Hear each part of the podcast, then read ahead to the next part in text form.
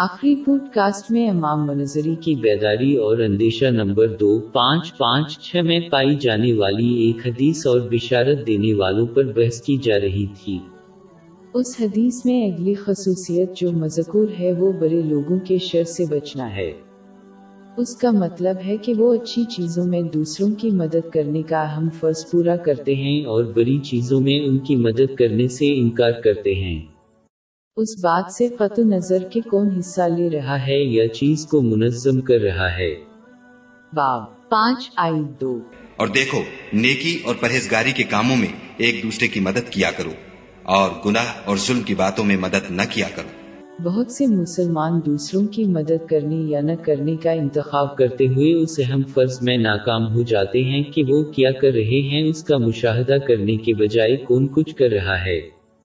اس نے علما اور اسلامی اداروں کو بھی متاثر کیا ہے جو صرف ان لوگوں کی حمایت کرتے ہیں جن کے ساتھ ان کا تعلق ہے۔ اگر مسلمان سماجی طاقت کو دوبارہ حاصل کرنا چاہتے ہیں اور سال پیشوں پر اثر انداز ہونا چاہتے ہیں تو اسے تبدیل ہونا چاہیے۔ انہوں نے ہمیشہ اس فرض کو پورا کیا، خواہ کسی بھی اچھی چیز کو منظم کرنے یا اس کی رہنمائی کرنے والے لوگ ہوں۔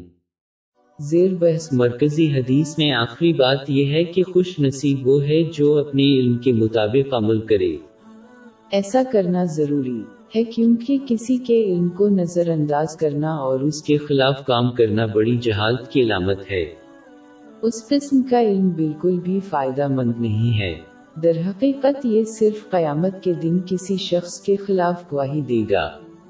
علم تب ہی مفید ہے جب اس پر صحیح طریقے سے عمل کیا جائے، جیسا کہ نقشہ صرف مطلوبہ منزل کی طرف لے جاتا ہے جب اسے استعمال کیا جائے۔ علم پر عمل کرنے میں ناکامی کسی کو جنت میں نہیں لے جائے گی، بلکہ وہ صرف اندھیروں میں الجھے ہوئے اور گم ہو کر رہ جائے گی۔